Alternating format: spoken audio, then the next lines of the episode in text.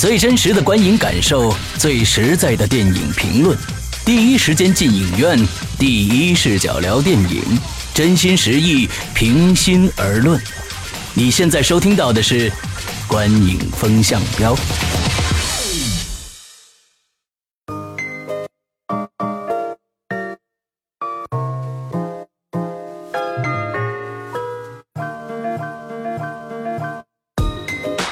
各位听众大家好，欢迎收听观影风向标，我是石阳，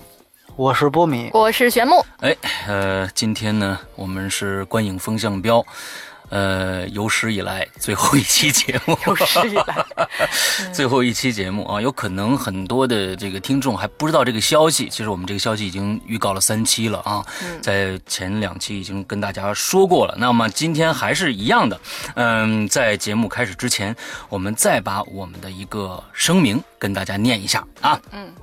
各位听众的呃，各位亲爱的听众和粉丝朋友们，呃，经过反复的沟通和讨论，我们非常抱歉的通知大家，由于石阳鬼影人间相关制作运营工作日渐繁重，玄牧呢也有个人的这个工作原因啊，两位主播呢后续将无法进行观影风向标的节目录制了，因此呢，特别抱歉的通知大家，节目将在五一小长假推出的《北西二》，也就是今天我们要说的这部电影，这一期节目之后正式终止播出。那么因为观影风向标是三位一体的，所以呢，今后这档节目呢也不会由任何一方单方面启用或二次复播。不过这是呃这这上面好像是一个很不好的消息啊啊，我们有个利好的消息啊、嗯、啊呃好消息是波米同学仍然奋战在影评第一线啊，他呢将为大家带来一个全新的播客节目，名字叫做反派影评啊，没有其他的歧义，就是反派影评啊，就是呃大家呢已经开播了，哎，可以去喜马拉雅、荔枝 F M、 网易云音乐啊，就我们现在有的一些平台去搜索这个反派影评。哎，波米那个呃 Podcast 上有了吗？还没有，还没有，还得等，还得等申请，还得等申请是吧、嗯嗯？呃，以后肯定 Podcast 上，苹果 Podcast 上也一定会有的、呃、对会有啊对对对。所以呢，呃，这几档、这几个大的平台都会有波米的这个反派影评的节目的播出。所以呢，请大家呢继续去这个关注一下。现在呢，大家可以赶紧去搜索一下，就能搜得到，赶紧关注一下。嗯，呃，有这样一档这个全新的节目支撑啊，我想大家可能不会那么那么的悲伤和失望了啊。嗯、那最后呢，诚心诚意的感谢两年半来各位小伙伴的陪伴和支持，这次不说再见，大家在波米的反派影评相见，不见不散。OK， 嗯、呃、这是我们这三期节目啊都在播呃播告的一个这个重要声明、呃、重要声明啊。那其实也确实是一些呃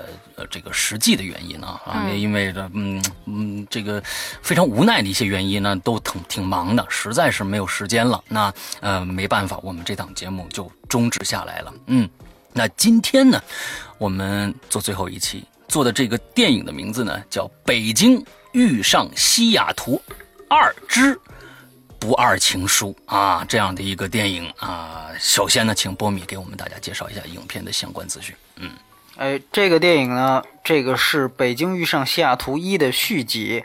啊、呃，它的所有的编导演阵容呢都是延续第一部。嗯，导演呢是北京的这个北电的所谓学院派的七零后导演，女导演薛晓路。嗯，编剧也是她。嗯，然后呢，主演呢是也是延续第一部的两个主演汤唯和吴秀波。然后呢，其他的配角基本上换了一遍，比如说像香港的惠英红，嗯，秦沛啊、呃，严卓玲啊，然后还有大陆的吴彦珠，呃，吴彦姝、王志文、陆毅、嗯、祖峰啊，还有那个《重案六组》里面那个王倩，对对对对，是吧？嗯、对, 对对。哎，然后还有像导演呢张一白的客串，是啊，还有这个香港原来的一个一个比较潮的人李李李灿山，是吧？哎呃，是这个港囧里也有他，对。然后呢，这是主演方面，嗯、然后这个影片呢是四月二十九号上映，呃，然后应该票房很不错，嗯嗯，呃，不错，现在应该打破第一部没什么问题，是吧？没问题，他现在已经上映四天，四点一五亿了，嗯啊，他的第一部是五点三，我记得五点三、五点四亿，对吧？近在咫尺的事儿了，哎、嗯，近在咫尺。然后片长是一百三十一分钟，嗯、呃，主要是以我、哦、普通话为主，但由于也有一些粤语，粤语，对，嗯，呃，大体情况就是这样。对，它的出品公司是香港的安乐公司啊，我们之前聊过的《捉妖记》什么之类的。对对 对, 对, 对, 对。好，大概情况就是这些。OK， 其实上一期结尾的时候啊，我们还没看，波米早就看过了。是的。当时其实已经安利过这部电影，我们在那个我们的微信公众号里边说过这部电影，一个一分钟的短评嘛，对吧？就说反正也不能叫安利，那个那不叫安利，那不叫安利啊，那个、不叫安利。哦哦哦，吐槽和安利是两两个这个。哦，我对你刮目相看。哦，对对对对，好的好的好的好的，哦，是整个反义词对吧？啊 ，OK， 好的好的好的，好吧、啊。吐槽过这部电影，呃，是这个呃，说大家呢啊，带着一个啊、呃、防备心啊，带着一个不要太去、啊、降低心态，哎，你就降低心态去看这部电影，要不然你要不然会失望的。嗯、果然呢，呃，虽然我们上一期节目说了啊，不米说、嗯，哎，有些人啊。这个这个两极分化非常的严重、嗯、啊，说有一些就特别特别特别特别喜欢，对对对啊，反正特别不喜欢，哎，特别不喜欢啊。我觉得可能我们今天三位聊这片子啊，可能都是属于波米这一波的啊，就特别特别不喜欢的啊。嗯、首先我们来，这也其实哎，嗯，我们来先聊一下啊，这个剧情波米多少分？剧情我是。五点五分，我也五点五分，我也五点五分。哎，你看，你看，你看，你看，你看，嗯、呃，这个从这一个方面上来说，就好像啊，大家都大差不多知道了啊。来，咱咱们玄牧先说说。好好好，我继续先说啊。呃，这个西雅图，北京遇上西雅图二，这你说这部影片，当时波米说完嘛，我心里还心存一点点侥幸。去看的时候还心想说，嗯、说不定我能相对从女性的角度的，对对对，我分析出一些独特的看法、啊，说不定我能相对喜欢。哎呦，我的天哪！我是使劲想喜欢，真喜欢不起来呀、啊。嗯，这个这个影片呢，其实就是先从几个方面，就是剧情综合啊，从几个方面我们来讲吧。嗯、第一个呢，就这名字，嗯，我怎么就就。哪儿跟北京西雅图有关系了？嗯，这片子整个就是澳门遇上拉斯维加斯嘛，对对吧？他非要用这个北西，嗯、就是我能理解他想他的目的很纯粹，嗯、就是为了票房，为了挣钱，为了延续，嗯、对，为了延续他上一部，但是。这个做法真的太坑人了，嗯，就对观众来讲是特别特别不负责任的一件事情，就是你怎么脸皮那么厚呢？嗯，这是我第一感觉，就对于这个名字上的角度来讲，嗯，然后第二个呢，就是说你从故事本身，那故事这个故事其实也是很简单，对，他讲的还是这两个男女主角汤唯，当然跟一没有半点关系啊，嗯，是讲的 对, 对, 对, 对跟一没有没有任何关系，汤唯跟吴秀波这两个人。这个叫鸿雁传书，嗯，然后一个在赌城，呃，澳门，嗯，一个呢就是在算是从 L A 到了拉斯维加斯这么一个过程，嗯，然后两个人之间呢，通过各种很不靠谱的这种鸿雁传书，嗯，就是让我匪夷所思的，怎么去也理解不了他们在这个过程中是怎么沟通的，嗯，但是又实现了，然后最后还来了一个所谓的。这个解谜就是他们在运用了在英国的这个呃这本书《茶陵街》对《茶陵街八十四号》这本书、嗯、去给大家解了这么一个套。我是真的觉得没什么所谓剧透这个片子，嗯、因为实在是太扯了这个故事。嗯，就是他想把男女之间的感情，哎，我记得有一次，其实咱们在讲哪个片子的时候，当时波米提到了就是这个小妞电影的这个。嗯这个概念吧、哦、对吧，应该是白百合的孔刘军啊、哦、对对对对对对对，因为我觉得这个片子其实是感觉是属于这个类型的影片了，嗯，那、哦、对、哦、这个呢你就说其实比起你要是反过头去先不跟北西一比啊、嗯、回过头去跟其他这种同类型的影片比，它真的是算水平很差的一个了，嗯，不管是咱们之前看过的像什么单身男女，嗯，肿瘤君就这些吧、嗯、它都、嗯哎，真的是粗制滥造型的，而且从剧情里边，我觉得还有一点我不能接受的，就是他的这个价值观。嗯，他的价值观在我看来是属于三观不正的。嗯，就里面有这个汤唯，他是作为一个赌徒出现在里边的，嗯，而他最后就是说他是屡赌屡输，嗯，就屡败屡战，屡战屡败，嗯，就这种状态。但是呢，他最后其实又破了自己的尊严和底线，嗯，嗯，然后呢，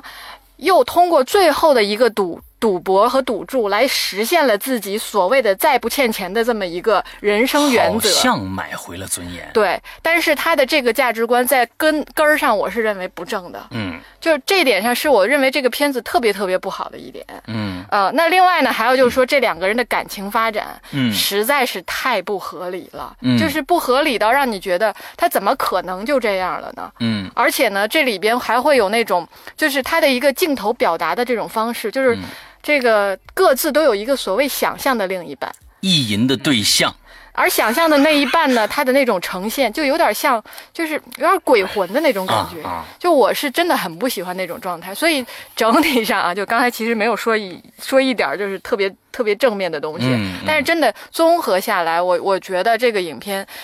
嗯，说实话没什么可讲的，嗯，但是呢，而且呢，就是说，真的，它就是一个为了票房而产生，为了商业利益而产生的这么一个电影作品，嗯，呃，大家真的是没事儿也别浪费在这上面。OK， 对，这是我对它的一个评评评价吧。OK， 好，好，好，好，我说说我的啊，我这五点五分，呃，还是回到刚才啊，我觉得就是这个片子不聪明啊，从从这个。名字上就不聪明，北京遇上西雅图。曾经导演有有有记者问他，你为什么跟这个屁关系没有？你为什么还叫这个名字啊？他说，哎，我们这是一个 I P， 啊，这个回答本身就不就就就非常扯，你知道吧？第一个就是本身就是找 P 呢，哎，找 P 呢，哎，找 I P 呢。我觉得你不应该说北京遇上西雅图是 I P， 而是遇上系列是是这个。I P 的这个延续才是对的，那么你可可以顺理成章的把它改成这个呃澳门遇上拉斯维加斯，这非常好的一个系列的改改编啊。那你现在北京遇上西雅图，这完完全就是一个欺骗嘛。嗯，从这一点上来说，完全说不通你什么 I P 不 I P 的呀，对不对？遇上才是 I P， 对吧？那这你说得通啊，这咱们咱们把这个放到这儿。另外，咱们从剧情来来说，两条线，男的和女的。对吧？这两条线，我觉得完完全全是不平衡的两条线。首先啊，男的这边，我觉得呢，哎，是我觉得这这这条线里面非常完整的一条线，就是说他是一个老美的，在曾经在美国也是那么早就被爸妈送去美国的这样的一个呃挺失意的，但是自强不息的这么一个男的，自己打混啊，每天在那美国混混出来的这么一个男的。那之后呢，遇到了一个。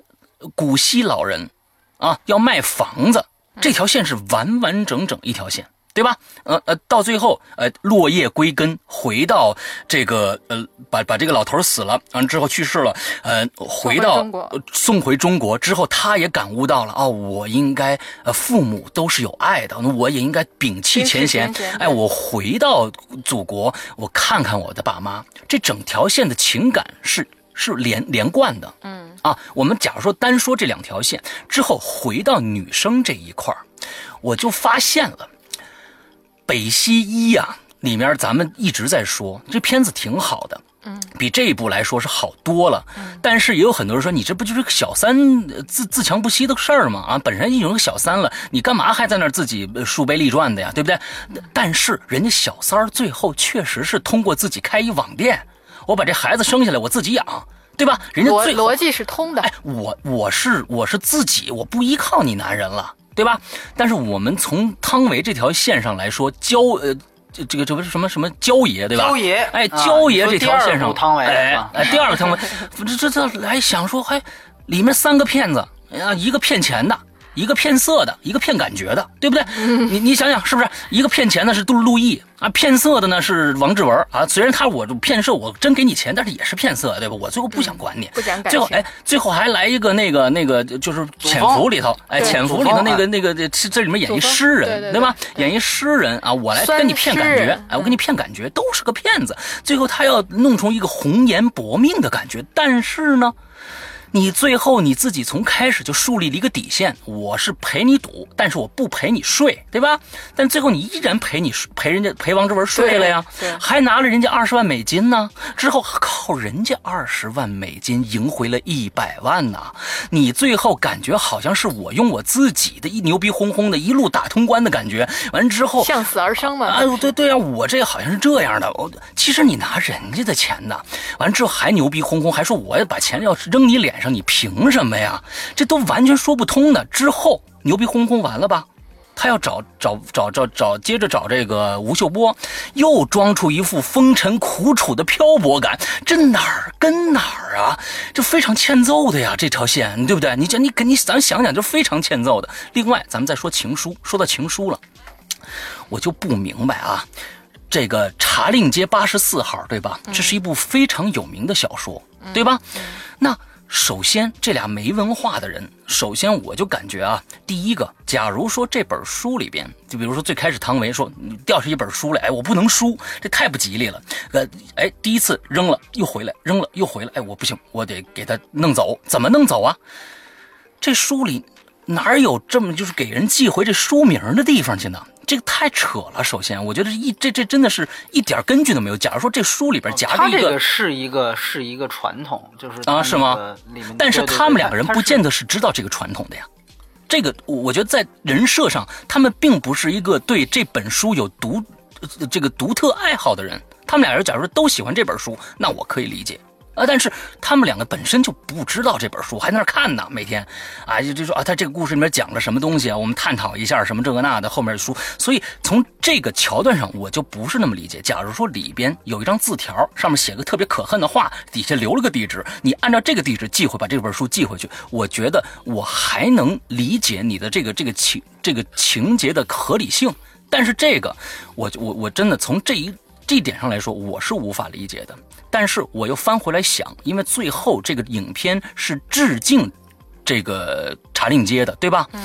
呃，可能这里边有我没有补到的一些书中的一些含义，有可能他在书中表达了一些跟电影相关的含义在里面，电电影表达出来了。这可能是只能读过这本书的人才能去感受到这种，呃，他那本书里面也是两个人写信的这样的一个过程嘛，对吧？嗯、所以可能那这个电影里面表达了一些书中的一些隐喻，所以这个我没看出来，呃，因为我没有看过这本书，但是也没办法。但是我在想啊，互通情书这个事儿，在最开始他们是以真实的表达来互相来来描写的，对吧？哎，这个人收到这个信，那个人收到这个信，一看上面写着什么，开始骂街，完之后我又给你回回去，哎，这是非常真实的，这个我是可以接受的。但是到最后，他们两个人，呃，同时到了拉斯维加斯以后，这个真实与虚幻的这个界限就开始模糊掉了。嗯，那么特别像在发微信。哎，这他们依然好像在拉斯维加斯写信，但是一样是寄到茶令街去的。那么在那个时候好像大家又好像感觉都收到了互相的信的感觉，所以那个时候又有又有这个这个意淫的这个幻想中的这个人出现，又跟他对话，所以这种伪文艺的表达，我只能说这是一个伪文艺的表达，就是我真的是没法接受。假如说他很很纯粹的这样去表达，一直是这样的一个书信表达，我就是完全可以接受的。他非要弄出一个这个一边是一个酸酸教授，那边是一个清纯的小女孩，这样的一个东西，我觉得真的就是意淫嘛，对吧？那么他们两个人最后见面，这两个人见面以后，他们的形象也跟他们意淫中的这个形象完全不搭嘎，他们的他们的感情从何而来？在回想汤唯的为人，就是也不是说汤唯的为人，是这个这个呃娇娇的为人，他们这两个感情真是薄如薄冰啊，一点儿这这个可可可没有基础，没有基础的。所以从各个方面，我觉得这个这个这个编剧简直是，呃，这个太差了啊，太差了。对，好，我说完了。我觉得你好气愤，聊得很气愤啊啊！对，然后其实我我觉得你们俩说的都挺在理的，那个我都基本上都同意。嗯、然后那我就说点别的吧，就是。嗯这个因为说点不能说的，我之前是想到、嗯、对说点不能说的、嗯，就是关于政治的问题。我、哦就是、又又来了，哎，然后呢，这个这个这个电影在我看来，它其实是有一层政治性的。哦，呃，所以呢，就是我是唯一对这个片子，因为我觉得从它剧作来讲呢，在我这是一个三分的水准。嗯，但是为什么我还是打了五点五分？就是因为确实是我在看的时候，我会觉得我在想这个导演到底他是在想干嘛，他到底在想什么？嗯，就是真的不断在。再再蹦出这种问号，后来，因为啊，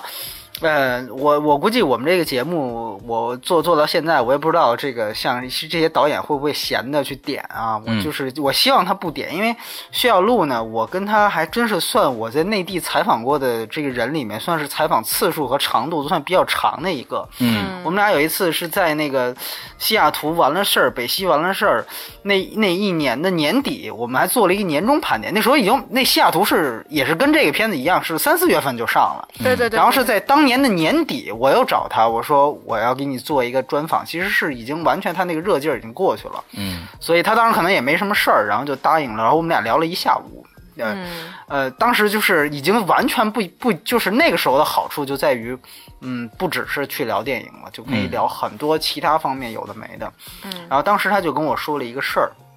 因为他之前我们都知道，薛晓路之前是写那个，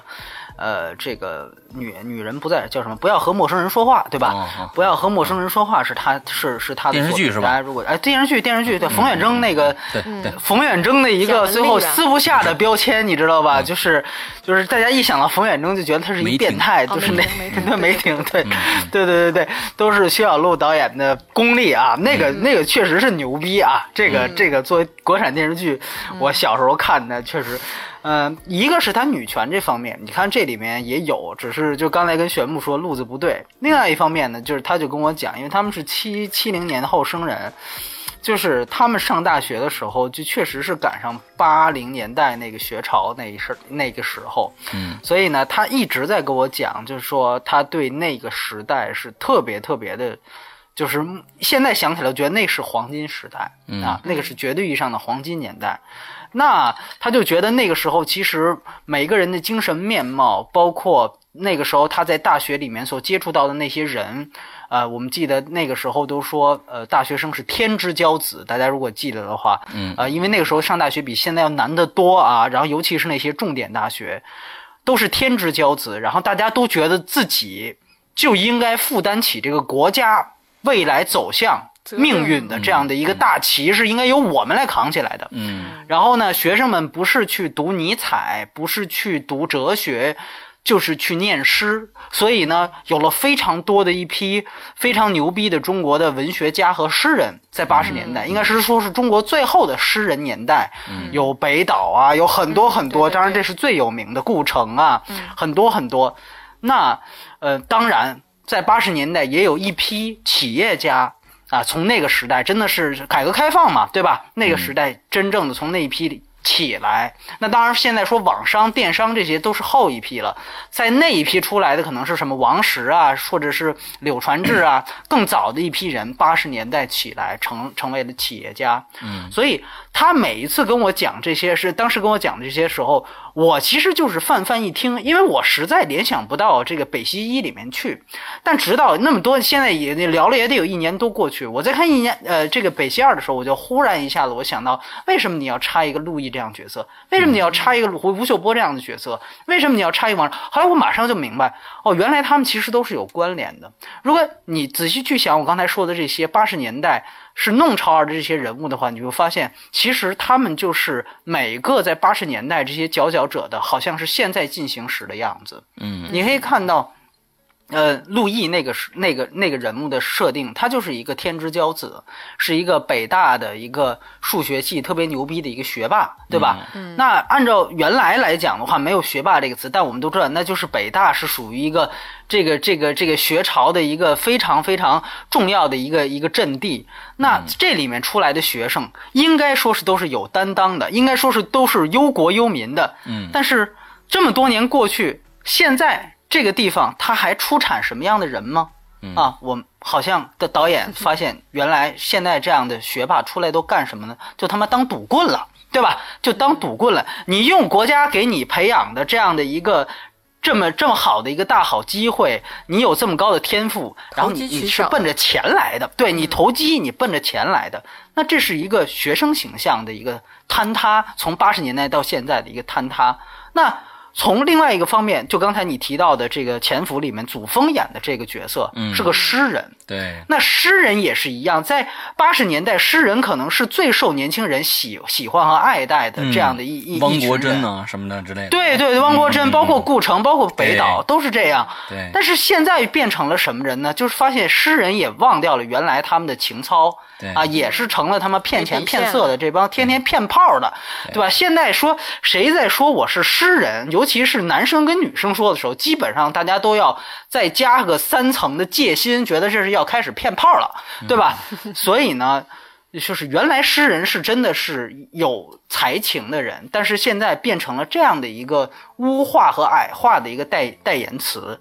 呃，这是也是一个坍塌。但另外一种坍塌就是我刚才说的。企业家的坍塌，那么原来企业家好像是应该是中国第一批，邓小平说话叫先富起来的人嘛，对吧、嗯、先富起来的人呢，按说是应该说给年轻人一个理想，就是说我们靠自己的努力奋斗，我们也可以改变我们的这个命运，对吧、嗯、所以呢呃，中国有很多的企业家就成为了偶像，对，但是呢在这个电影里面你可以看到，好像企业家的形象也不仅仅是偶像，而是一个确确实实是可能每一件事情都掉在钱眼里的这样的一种形象，对吧？我要跟任何一个呃我的旁边的人要讲生意，拿谈感情的时候也要讲生意。他呢还用到了北电另外一位老师王静，就是我挺喜欢的一个导演，他拍的一个电影叫《万箭穿心》， 嗯, 嗯，那里面有一句话他直接抄到这儿来，我不知道两个老师打没打招呼啊，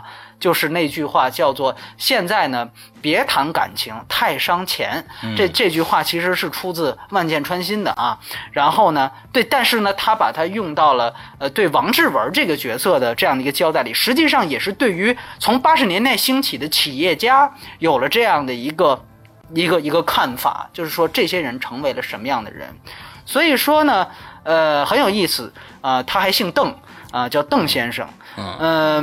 那么这回说完这三个女性呢，那、呃、男性呢，那最后就是说吴秀波这个角色，那他是其实是男一，男一你会发现他是一个什么背景，刚才施洋提到过，好像是一个这个十几岁就被送到、这个、父母离异了啊，谁都不管了、哎、父母离异了，送到送到这个这个这个美国来的。但实际上你仔细一想，你按照他那年代一推，你就知道他是八十年代被送到美国的。那么八十年代呢送到美国呢有这么这么一个族，我相信海外党应该一定都清楚，叫做这个血卡族。血卡族也也叫也也叫这个八零年代绿卡政币一族，是指的呢八零年代八九年之后，美国推行了一个政策，就是只要你在那边当时没有拿到身份的人，你向美国申说说一些话，说呢你在这边呢受到了迫害。啊，因为因为呃，二十七年前的那个事情啊，你受到了迫害，你只要写这么一封信，那个是我记得老布什政府推推行的政策，你就可以直接拿到政币绿卡。所以呢，在那一代人为什么能够特别轻松拿到？因为我们知道原来美国对于中国是非常非常警觉的，在那件事情之前，我们都看过《中国合伙人》，你基本上你哪怕是高高材生，你都很难拿到美国的签证。拿到签证能过去，你都很难再拿到绿卡。所以当时如果你能顺利过去，还最后能在那儿拿到合法身份，是难上加难的事儿。你通过台湾人拍的一些片子，比如说《喜宴》，你也能够看到这样的一个窘境，他需要和另外一个有身份的人结婚，对吧？哪怕是同性恋，所以他其实都是反映了一定的现实。除非当时就有这样的一个呃这么一个机会，就是因为出了那样一件事情，二十七年前的事情，所以美国推行了这样一个政策，所以才使得这批人有了一个合法的身份。那么他们叫血卡一族，所以吴秀波的身份其实是血卡一族。你会发现他的这个打拼事业和他对大陆的这个感情实际上是非常复杂的啊。一方面呢，他在美国其实已经有了一定的合法性，就像你刚才说的，他比那些人好在的一个地方是他是靠双手打拼出来的，但另外一方面呢，他实际上也有点就是被时势给左右，可能那个时候要不然是年晃亲王，要不然是父母做的决定，你也根本就没有什么大的决策权。嗯，所以说呢，它实际上是处在一个矛盾中的。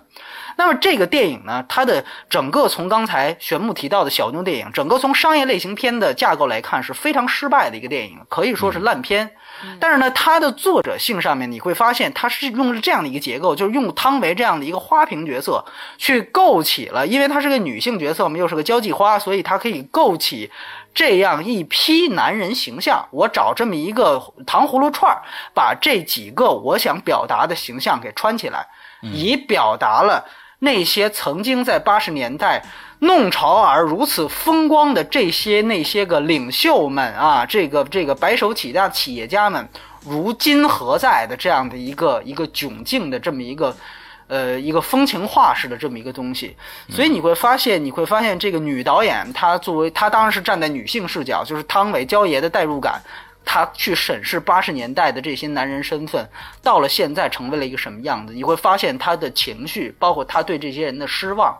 那我也觉得这是唯一可以找到一个解释，就是为什么这个电影要出现在一个赌城的一个原因，就是澳门或者是维加斯，因为它就是一个金钱符号的这样的一个代名词。你会发现，无论原来八十年代中国的社会的这些偶像有多么的丰富，但是如今他们全都奔着一个字，那就是钱，奔着这个来，呃，这个这个继续他们自己的人生。其实，哪怕。呃，说到底呢，其实其实岂止是这些人，就是现在很多电影公司的老板，你去追他们之前的呃这个身份，你都会发现很多很有意思的事情。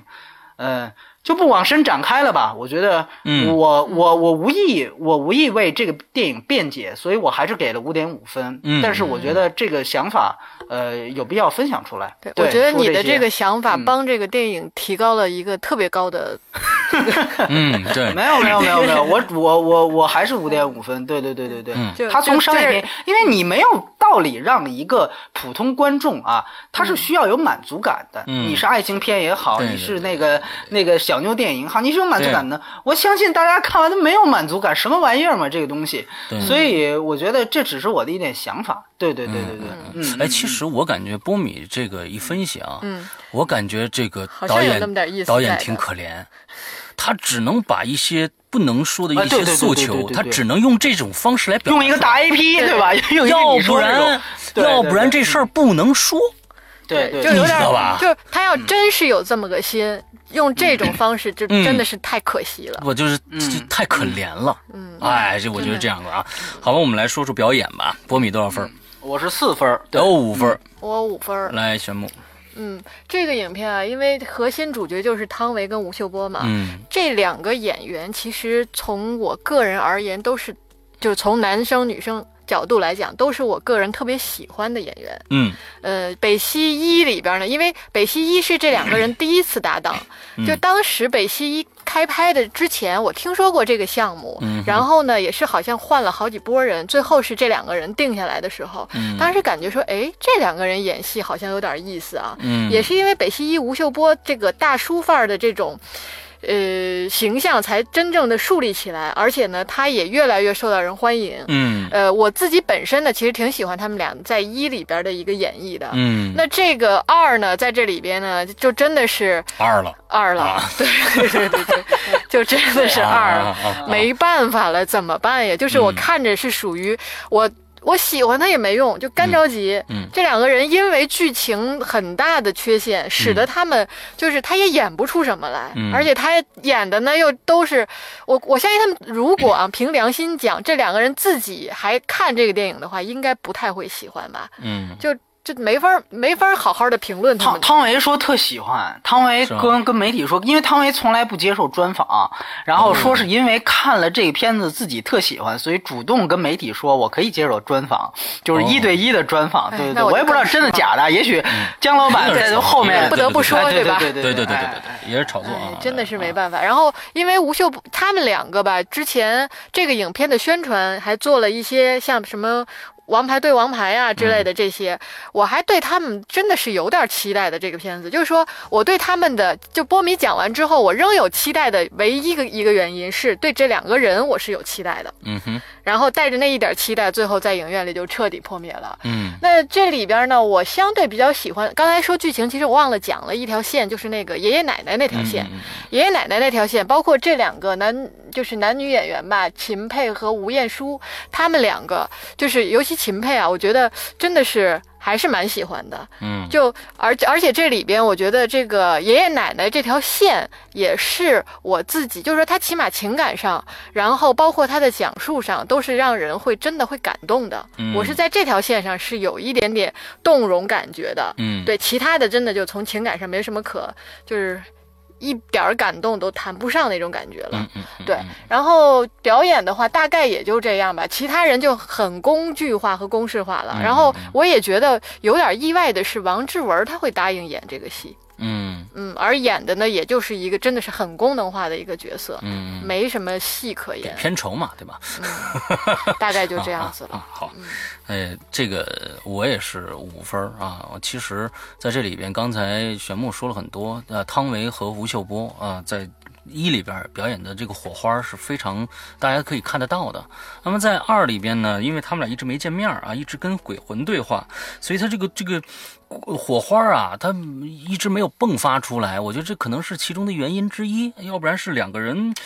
档期排不开，只能排最后一两一场戏，还是怎样，我不知道啊。呃，这是一个一个一个一个一个猜，随便猜啊啊。但但是呢，呃，我我觉得汤唯和吴秀波在这里边他们的表演其实就是一个没有表演的表演。就是做他们自己。有时候我我们我们其实在那一期那个这个这个这个汤唯演的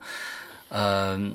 那个那个他演萧红的那个那个电影、哦、叫什么、啊、黄金时代、啊、黄金时代黄金时代里边，我们其实对他的表演已经做了一些一些批判了，就是说他他一直演戏演什么样的都是那样一个感觉。嗯，那可能我们看到他一一个灵光乍现的，就是在《色戒》里边，那是因为有李安这样一个特别会引导的导演，让他演出了一些他可能演不出来的感觉。嗯，我我觉得是这样。但是在这样这样几部戏，汤唯已经过来这么多多部戏了，我们发现汤唯的演技一直是那个样子的，他们演什么都是一个味道。就是我没有看到他可能根据角色会做一些转变或者怎样，尤其是一些这里边内心戏的时候，汤唯呃，我我看不到他内心的那那种那种波动啊，倒是真的是秦沛。我觉得在这里边命题作文完成的最好的就是秦沛和呃吴彦姝这两个人，因为秦沛我们能能从他的眼，起码能从他的眼睛里边看到一些戏外和戏里的东西的一些一些融合。啊，那个、那个、那个、那个是在表演，而吴呃吴秀波，我只感觉他在最后一场戏的时候，他和汤唯拥抱在一起，真真正正啊，在在长影街拥抱在一起的时候，他说汤唯说你哭了，完了还是怎么样，完了那句台词才是真正吴秀波的感觉出来了。那他他具体说什么我忘了，就大概说啊啊我怎么我怎么哭了或者怎么样，那样一句台词，他那个断句和他的那个感觉才真正出来。我觉得只有那一刻，我看到了吴秀波的那种那那那种感觉才出来。剩下的其他的人啊、呃，我觉得呃王志文啊什么的，那都是命题作文啊，达标就好啊、呃，不存在什么太多的表演在里边。对，本身这部戏它是需要男女主角内心的这种挖掘深挖的，但是我们并没有看到他们之间那那种啊跟灵魂对话也好，跟跟脑袋中的另那那一半对话，那那种心理里面的纠葛我们看不出来，只是一个人坐在那儿写一个字儿，没有更多的表达。这可能也是导演在拍摄时候自己本身的一个欠缺吧，我觉得是这样。对，博明，嗯，对，其实今天特别遗憾，就没法说三个人，因为都挺。都挺讨厌这片子的，嗯、然后也都挺看不上汤唯的，是是是，对对，就不知道为什么有那么多人觉得好，就是应该拉了一个问问，就是呃，也不是说批判啊，就是确确实我、嗯、我也挺好奇的，拉了一个三个人一起鞭打是吧？也不太好，也不太好，也不太好，呃、就是就是怎么说呢？但是我也不能昧良心，就是、啊、呃，汤唯不会演戏这事儿呢，我觉得得认。啊，无论是谁家女神，谁家什么什么这那哥的，呃，我觉得这事儿要不认的话就挺麻烦的。我我觉得就就就你也你也不用往，我也我我觉得你也不用往下听，反正节目最后一期了，我觉得这个这个这我觉得是没说的，在我这儿他就是一个不会演戏的人，他就像施洋刚才说的，他演什么都是一个样子，就就就是他没有这个。说句实话，他演的所有的戏。都挺有层次的，就是按说这角色都很好。嗯、你像去年他演的那个成龙他妈，嗯、演那《三城记》，演那个《华丽上班族》，他的角色都是需要做做出抉择的，或者说都是有这个境遇的改变的，嗯、给他的表演空间都特别大。你看完成的那叫一个次，就是。真的是呆若木鸡，怎么说？就是你看汤唯的演戏方法，就这片子也一样。虽说焦爷刚才这个玄牧说的这些东西都都有道理，呃，他的价值观这些问题什么，但是你会发现他也给他做了一定空间。你就拿他那个什么来说，他他开始想偷王志文钱，对吧？想偷那筹码，嗯、后来他有心理纠结，嗯、对，就是说他各种方面你会发现。这个角色他是有心理活动的啊，包括他对于爱情几次被骗，你按说这个是一个好演员，给你可以有这个空间去做出反应，从来没有，完全没有，所以我也不知道这个人他是，因为中国是这样了，中国有一个特点，就是如果这个演员他被禁了，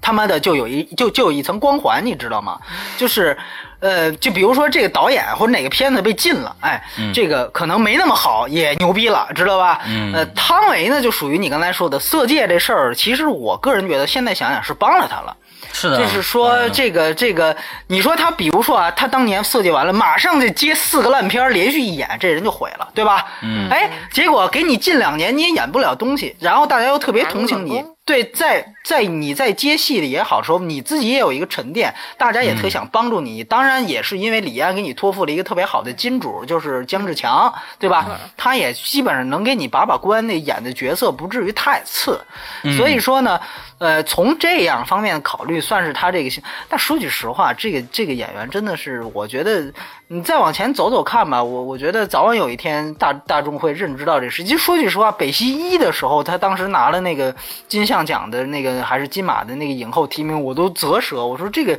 演的实在太差了。他的所有的就是演员有一个很重要的功力，就是他念台词的功力，就是。呃，这个这个念台词的这个功力，汤唯算是所有的这个大陆他这个级别的演员里最次的一个，就是所有的真的就是在在朗诵，就是就是就是背下来再说。所以呢，我觉得吴秀波像你其他几个，我觉得就不多说了，这都是非常刻板的。嗯、吴秀波，我就是他脸一出来，我就想起神州专车，真的是你还真往里塞那个植入广告，哦、我真有脸。对对对对对，所以就是、哦、我这这个真的是就一个面。面瘫脸加一个神州专车，我就不知道这个片子是，反正嗯、呃，能卖座也挺好的吧，就祝祝他们祝他们今后顺利。对对对，嗯，好，对对对对。其实我觉得被禁这事儿啊，呃，还还这个光环啊，只存在于女影星的这个头上，男的没戏啊。对对对对对，男的没戏。你比如说啊。周小文是不行了吧？你没拍过几，我就没拍过几部电影。不是导演和演员，导演还不一样嘛，对吧？啊，导演和演员还不一样，对对。演员，但是几个几个一个叫什么毒神，他这这这几个毒神，他也也都完了，是吧？都已经已经都完了啊！男的和女的还不不太一样啊。然后说就就就我们都说到了这么娱乐的一个话题，我们就来聊聊娱乐娱乐性吧啊。娱乐性娱乐性波米多少分？那娱乐性我是四点五。哎，我我我给六分。六分呢，啊、我给五点五。哎，好，那我是最最最，我先说是吧？嗯，哎，我觉得就是说，你看啊，大家被骗了，大家还很高兴啊。你很高兴吗？就我觉得大家看完了，我我这这个，我当时在影院里面看啊，首先一点。嗯，我是觉得欣慰的，这是在没有看电影之前是觉得欣慰的，是什么？嗯，他没做三 D。哇。啊，我觉得这是良心啊！你这中国要求太低了。哇，这个在中国好良心啊！你不你不觉得吗？真的很良心了啊！啊，没做三 D。完了之后呢，就是因为这个 I P 嘛，北京遇上西雅图，真笨啊！这么长一个在做 I P 啊，完了就骗来了很多的观众。这个观众呢，确实很多就都坐满了，嗯、但是呢，我就是听着听着，后面就不太对劲了，就各种议论啊，小声偷笑。啊，各种各样的议论，最后居然有人说：“哎，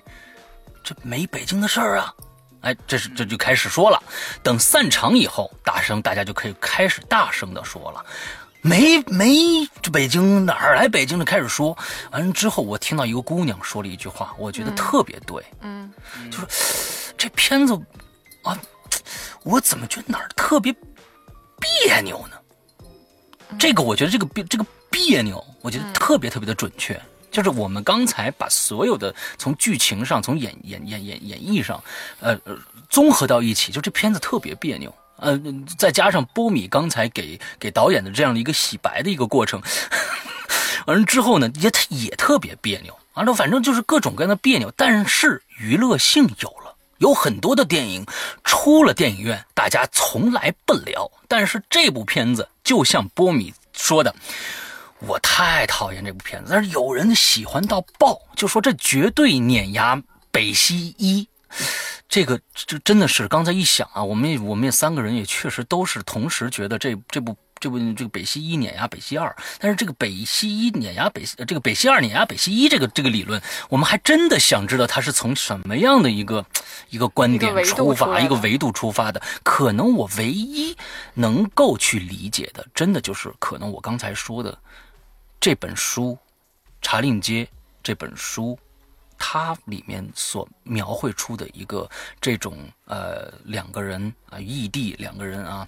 异地恋啊，通过书信的这种苦恋啊苦情的这种感觉，是否在这个片子里边通过某一种形式确实表达出来了，让他们看到了有一些共鸣。嗯，我只能可能想象到这儿，在其他的剧情上和表演上，我真是找不到这样的点存在了。对，所以我给个六分及格，嗯，只是仅是及格而已。对，玄牧，嗯，这个影片我是没有办法给及格分的，因为刚刚其实开始也讲了挺多的，也有一点愤怒的这种感觉。嗯，呃，其实这个片子呢，怎么说，就是我觉得，当然了，它从商业的角度，包括票房的角度，你像四天四点五亿，嗯，呃，肯定超越它的第一集，对，嗯，第一集，而且呢，肯定也是赚钱的了，嗯，这是毋庸置疑的。但是呢，就是这一点上，其实也是我觉得。特别郁闷的一点，嗯，就是说你会认为说大家真的是为了在赚钱，不管电影拍成什么样。我相信如果这些人像像这个薛晓路这样的导演，他应该自己心里暗说有杆秤，嗯，是能够有所判断的，但是呢，我觉得这个名字叫成这个样子啊，不一定是导演最初的想法，没错，哎，所以他们是要有屈服的，嗯，就是要要从很多的事情。对对，这种状态呢，我觉得是有点悲哀的一种状态。就是我看完这个之后，自己有一个思考，是在想说，现在中国的电影，尤其是这个类型，大家就是在炒商业，在炒青春，或者是这种很速食的东西。我我完全不反对速食的内容，但是速食你要有良心。但这种东西，如果你就再这么一直出下去，就是让我想，就是自己心里会想说，以后会。真的少花点时间在这些没有营养的东西上。嗯，我这两个这片子没想到还两个多小时，我觉得九十分钟、一百分钟撑死了，嗯，还弄了两个多小时，嗯，就真的是在浪费你的时间，因为你在这里边其实对自己没有什么太大的帮助，没有营养，嗯，就从精神上没有什么营养，嗯嗯，而。这个另外一点呢，就是让我想到之前的有就挺好多年前吧，有一本书叫《娱乐至死》，嗯，那个作者呢是叫做那个波斯曼，因为这本书呢，我当时看过好长时间了，但我记得或者说印象中，就是他其实是在讲什么，就是呼吁大家，因为咱们现在在这么一个娱乐疯狂的世界啊，嗯，有些时间真的一些不值得你花时间的事儿，就别去了，就是。嗯，哪怕你拿起书来看一看，或者自己一个人静一静，嗯，出去稍微走一走，都比去看这么一个让你没有什么营养，而且还有可能左右你价值观错误的东西。嗯，对，就这个是我对于它娱乐性。其实，如果你真的从票房角度讲，它是能及格，是，嗯，但是它在这个社会的引导意义上，我是觉得挺悲哀的。嗯嗯 ，OK， 对，所以我没有办法让它及格了。嗯，来，波米。OK。哎，就是玄牧刚才说这个事儿，我就一直在想，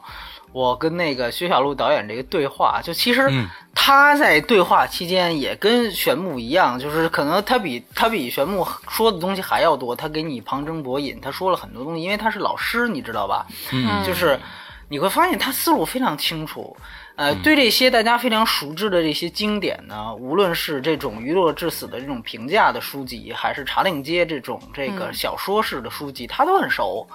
呃。嗯，而且当时我们也聊到那一年和他一样卖座的很多片子，比如说《中国合伙人》，我不知道大家还记不记得、嗯、陈可辛导的。哎，你会发现你跟他聊，他思路非常清楚，他告诉他就直接说，你看这个片子他的价值观的问题在哪儿，他的狭隘之处在哪儿，他的瓶颈在哪儿，他能给你讲得非常清楚。嗯、呃，当然像《小时代》这样，我们就直接就过了，他就说不想聊了。嗯、那其实你会发现。导演本人都是思路非常非常清楚的人，而且他实际上是受到八十年代这样的一个学潮的，他他其实对于知识分子，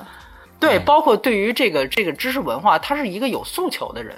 嗯、他不像你，比如说像王晶有些导演，他就是属于我无知我牛逼，你的无知者无畏，就是我反倒觉得你们拍那些个。个这个这个登大雅之堂的东西是装逼，他不是这样的一个导演，所以这是特别遗憾的一点，就是他一向是自我标榜，是我是非常的呃不屑于呃去，包括在这个电影里面不是也在宣传的一个价值观，就是说这个这个时代我们过得太快了，对吧？嗯、就是说，所以我们要最后落实到一个用了这样一个超现实的方式，就是说还是回到一个书信传输，对吧？嗯、不用那种特别快节奏的东西。好像看起来他是站在一个和这个全球化以及和这个快节奏这个这个城市生活的这样的一个对立面来、嗯、来来讲这个电影的价值观一样，但实际上你会发现它本身不就是这样的一个素食产物嘛，嗯、对吧？对，就是所以这是他其实很很悲哀，就包括他说金钱的这个点一样，你最后如果但凡这个电影呃如果有喜欢的人为他去辩护，也只能从金钱这个角度来给他辩护一下，对吧？反正我们卖钱了、嗯、你怎么着吧，对，我们这片子五一档冠军你怎么着吧，对，那就跟这王志文有什么区别呢，对不对？反正我有私人飞机、嗯、对吧？我睡几个妞不行啊，对不对？所以你本身你批判的东西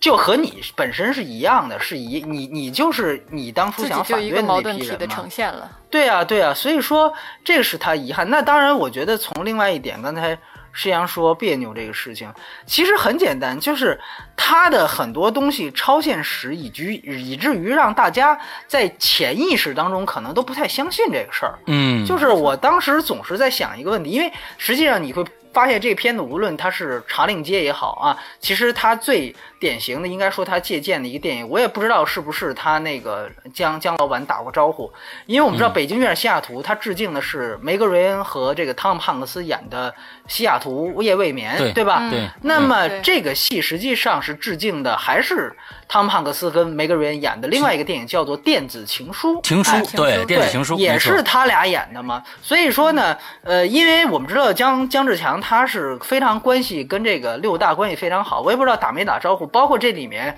有一幕是怎么着送孩子上学的镜头，就吴秀波送送那个王倩那个孩子上学的时候，还是哪个镜头、嗯、呃，还是跟二老分别的镜头的时候用的配乐是段美山的配乐，那我都觉得这可能是、哦、这没听出来啊、呃、是是是段美山的配乐，就那个吉他的那个 solo， 我是觉得像这种东西都也不能算抄，包括那个呃里面有巴斯光年，你还说出来人家用人物形象，你这个东西都是要给版权的。我觉得应该是江老板啊，我相信他应该都打过招呼了，毕竟他跟李安那么熟，对吧？嗯、起码段美山这段我觉得没什么问题，没什么问题。哎、呃，但是我个人觉得呢，其实是呃，最后你会发现，呃，他到最后我一直在想的是。如果他俩见面，就还像刚才我说的，比如说玛丽，嗯，玛丽和马克思也好啊，或者是这个这个这个茶令街也好，你最后如果不见这个事儿，实际上挺好的一个事情。它可能可能是一个作者电影，你呢最后又想在商业电影上满满足大家一个满足感，最后你见面那块儿，我就是在想，那如果你见到的不是吴秀波，对吧？嗯、你见到是一个那个，对,、啊、对，你见到是一个周星驰里面如花怎么办，对吧？是啊，那。那你这个东西，因为实际上很简单的一个道理，就是说，我觉得他，我一直使劲的在绞尽脑汁去想啊，就为什么有些朋友，尤其是女性观众，觉得这片呢还是好于这个一的，因为其实一呢，实际上是有一个特别大的一个一个说教性。就是他告诉你啊，小三儿啊怎么着啊，要要走正路。说白了吧，可能我觉得因为二可能更多人反倒觉得比一好，就是二简化了说教性，反倒就是迎合了一部分这种不太正常的价值观。就很简单的一点，就实际上每一个那种文艺女青年都可能会想，我他妈天天遇上渣男，我遇上一个渣男两个渣男三个渣男，但是我最终我还是能够找到一个又帅颜值又高待我又好的这样的一个完美的 mister Right 的，对吧？这个是很多人的一个想法。那么电影就是造梦嘛，对吧？就是有的时候也需要满足一下人们是不是这个不太实际的想法呢？就哪怕我先遇上陆毅，又遇上祖峰，再遇上王志文，但是我终于我是吧，我一我能在赌场上，我也不知道就编剧怎么写了，我就我就翻身了，对吧？这个也属于就是呃空空手套白狼，对吧？就是变出来的。二来呢，就是我在情场上我也最后能遇上这样的一个 mister Right。就是这个其实就是标准的小妞电影的做法了，就是不讲道理、嗯、到最后就是这样、嗯、真不讲道理，就是就我就生来硬来，对吧？就跟那个小时代后几集拍的一样。我你知道其实之前说他北西一的时候说他是小妞电影，徐小璐非常愤怒，就是她是一个女导演，但你别看她其实挺彪悍的一个一个一个导演，导演嘛，就是我记得是不是跟我爆过粗口，就是就是还那个那个，反正非常语气非常愤怒，就说我这电影绝对不是那帮他们影评人都是胡胡扯淡，对吧？我能够大概明白他那种气氛，包括他当时也给我解释了，北西一某种程度上我们说可以说他跟小妞电影标准小妞电影有一点点区别、嗯、但是我没想到他这么愤怒之后最后终于做了一部标准的这个、嗯、这个小妞电影出来了。所以说我觉得这个实际上就是一个呃挺挺遗憾的是，包括为什么我说就刚才稍微说一点呃玄牧说的这个事，就是我当时在那个短评里我也说，我说这他妈是澳门风云四，原因其实很简单，就是哎很很简单，你知道澳门风云的这个呃这个英文名字叫做 From Macau to Vegas， 哎、哦、这个就是澳门风云的这个英文名字大概意思。对对对对、嗯，所以你说你说你说是不是这个片子就是基本上这个英文名就把它剧透了，对吧？对对对对对、哎。那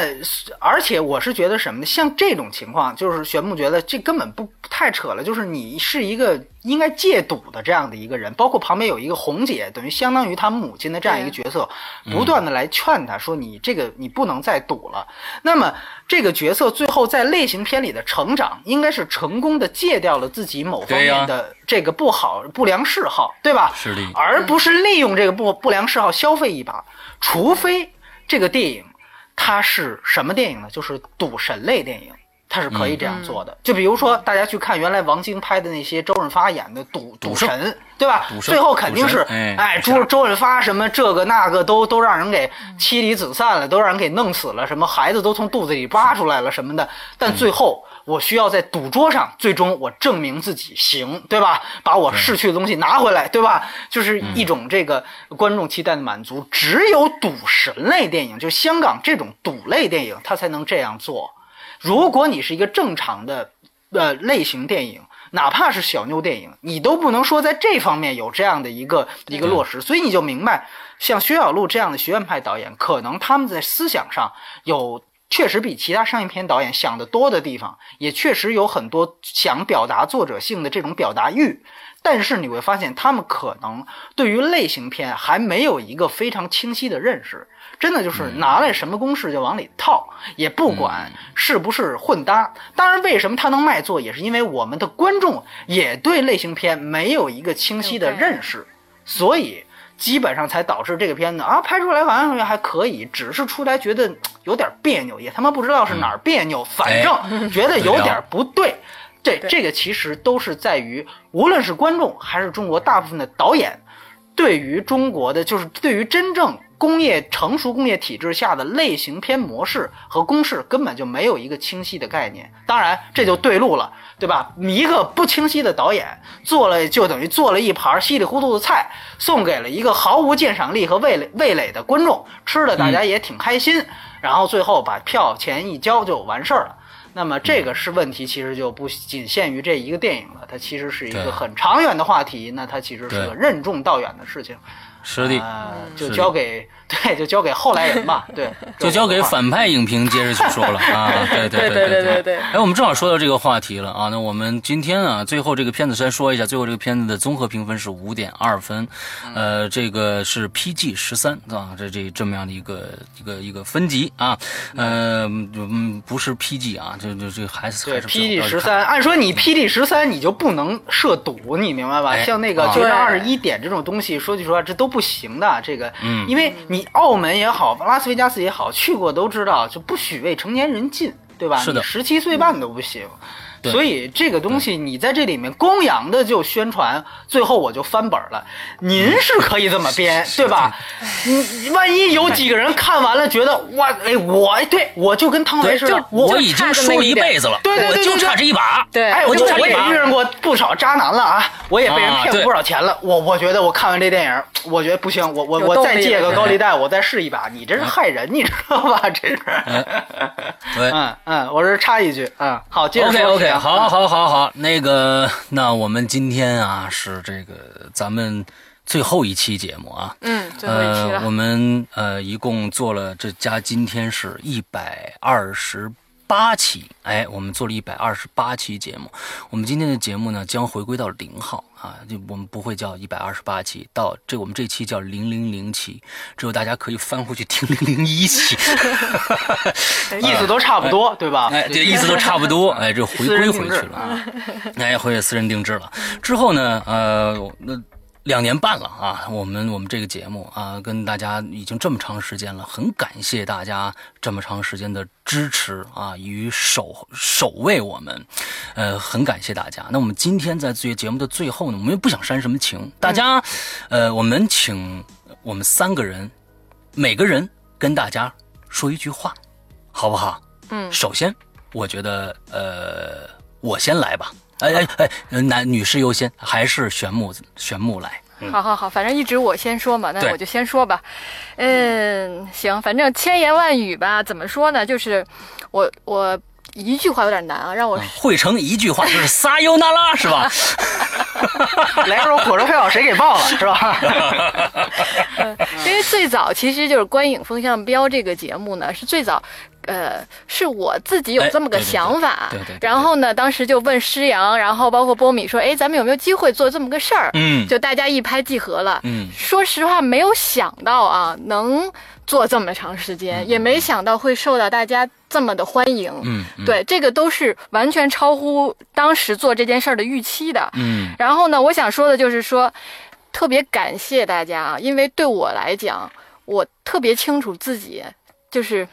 特别感谢大家对我的一个包容，就是我本身呢是一个真的是非专业的电影爱好者，嗯，嗯我自己呢也觉得说是，其实一直以来呢这两年半呢，我也是以打酱油为主的，然后呢发表一点自己作为普通观众的感受啊，嗯，大家对我也特别包容，然后呢也让我就这么一直瞎聊下去，嗯，然后呢我我呢是很感谢施洋，还也感谢波米，在这个过程中，我个人也有很多的学习和很多的一些。对电影新的认知和积累吧，嗯嗯这个也很难得、嗯、所以呢这个最后吧我就想说是用一句特别俗的，大家就是稍微煽点情，嗯，就是说有一句话是怎么说来着，所有相遇都是久别重逢、哎、那所有分别在我看来呢是为了以后可能更好的相遇，所以在这儿呢我就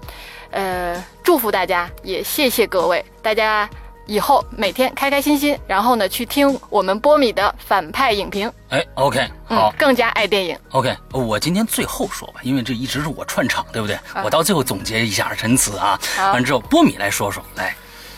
呃，对，就是我觉得是这样，就是这个，因为我我个人是想着呢，就是其实很多事情都没有这个，都就是像天下没有。不散不散的宴席一样，嗯嗯嗯嗯嗯、呃，但是呢，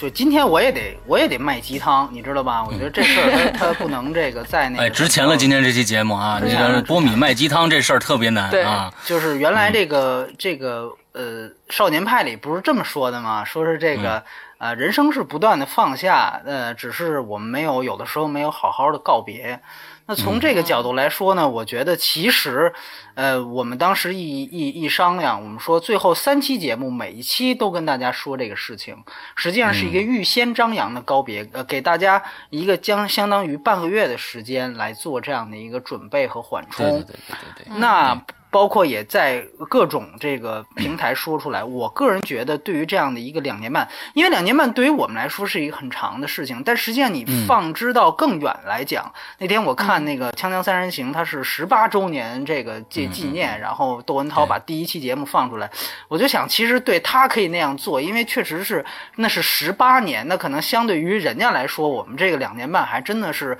呃不能说算太长，但是呢，嗯、我个人就是觉得呃。相对于这样的一个程度来说，我觉得已经呃我们包括现在在做的这样一件事情，其实已经是非常非常好的给了他一个体面的告别了。我觉得这个其实有的时候是、嗯、因为告别有的时候是难免的。我那个时候我总是在想、嗯、比如说我们他妈的大学的时候，这个最后毕业了，在毕业的时候，因为这个我相信很多人都有这个触景生情的感觉，那个时候肯定特别伤感。我们最后吃一顿饭的时候、嗯、人也没来齐，然后最后就让我们那个班长说一句话，最后大家举酒杯的时候说一句话，我们那班长也不太会说话，举起酒杯之后想了半天，最后就说这都都在酒里，然后就喝吧。哎呀，我现在一想起来我都觉得有点遗憾，这就属于这种感觉，就是最后可能你所有四年，你也特理解他，他不是说要要怎么着，他可能真的在那个时候就无语凝噎了，就只能说出那样一句话，又不是每个人都特别能说，所以说、嗯但是你现在去想起来，你就会觉得是不是有一点缺憾。那相对于来说、嗯、其实我觉得这个节目对于很多人来说，它一定不是你们生命当中最重要的东西，但是已经我觉得已经给给予了大家足够的时间把这个仪式感给完成。所以对于我们来说，我我们觉得做这样一档免费的节目到现在，呃大家有这样的仪式感，如果当时停播就那样不了了之了，那我觉得有点遗憾，嗯、有点遗憾。对对对对对。无论如何，现在回来我们在做这样的一个事情，真的，嗯、我觉得从第一期到现在问心无愧，直到现在还能说这句话，就是因为、嗯、就是开开心心，哪怕是到告别的时候，这个仪式，我觉得我们都是问心无愧的。这个仪式感，我们是最真实的表达。嗯，陪大家走到。嗯嗯对对对对吧对吧最后一最后一期对一期这是我的想法。嗯嗯 嗯, 嗯好，我最后想跟大家说的是一个心里话、嗯、啊珍惜这两个字。呃应该呢呃按说呢是应该我们珍惜，其实我想翻回来跟大家说，呃在这样的一个浮躁的社会里面，我们每天看到，刚刚谈完了一个电影是跟金钱有有非常大强烈的嗯呃关系的。我们现在很多的事情在中国都是跟金钱跟利益相关的。嗯呃像呃观影风向标这样的节目啊，我们两年半一直真真正正我们拍胸脯，嗯有什么说什么，真心实意，绝不让你去去觉得我们有什么其他的想法。这样的节目现在还有很多存在着的，不光我们观影风向标，包括接着的我们的呃，波米的反派影评，我相信也是，他是秉承这个，秉承我们现在观影风向标最最开始的这个，我们真心实意跟大家说的这些话，我们跟利益完完全全不挂钩的，嗯、所以请大家珍惜这样的节目。这些节目，呃，可能在中国这个社会上不多，但是他们也有存在着。他们的存在的意义，就是因为有听众你们这样的拥趸们在底下。支撑着他们，他们才会存在。所以，请大家一定珍惜这样的节目。我们在这儿也希望，呃，反派影评能够，呃，一直做下去。我也相信，也能像窦文涛那样，有个十八年的，十八年，十八年又是一条好汉了。对，老汉了就基本上，老汉了就是老汉了啊！老汉不推车。呃，在你的一些周年庆，我们是可以出现的啊！哎，对对对对对，对啊、所以对、啊对啊、呃，对对，我们也不是说，哎，不是说我们就就就就再也不出现了啊！我们我们虽然忙，但是呢，还是会参加一些其他的一些庆典活动的，对不对？对对啊，某一些特别活动，说不定什么时候就出来了。还想说一句。大家，呃呃，主播们没有贵贱之分在这里，因为他们不拿工资，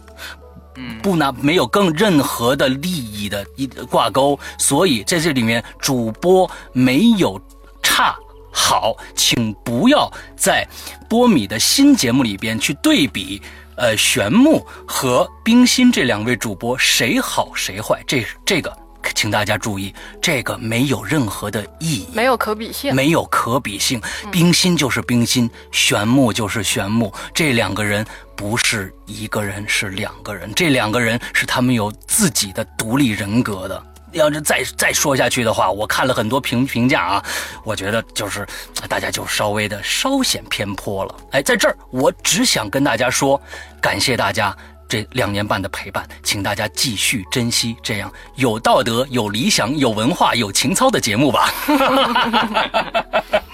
好 ，OK， 好，那我们最后三个人郑重的跟大家说一声再见了啊、呃！这个观影风向标，今天最后一期啊、呃，跟大家就此道别，就此道别。祝大家一切都好、嗯、祝大家以后我们都说啊，这一星期快乐啊，对，其实祝大家以后一生一世快快乐乐开开心心，对，一切都好，拜拜，再见，拜拜。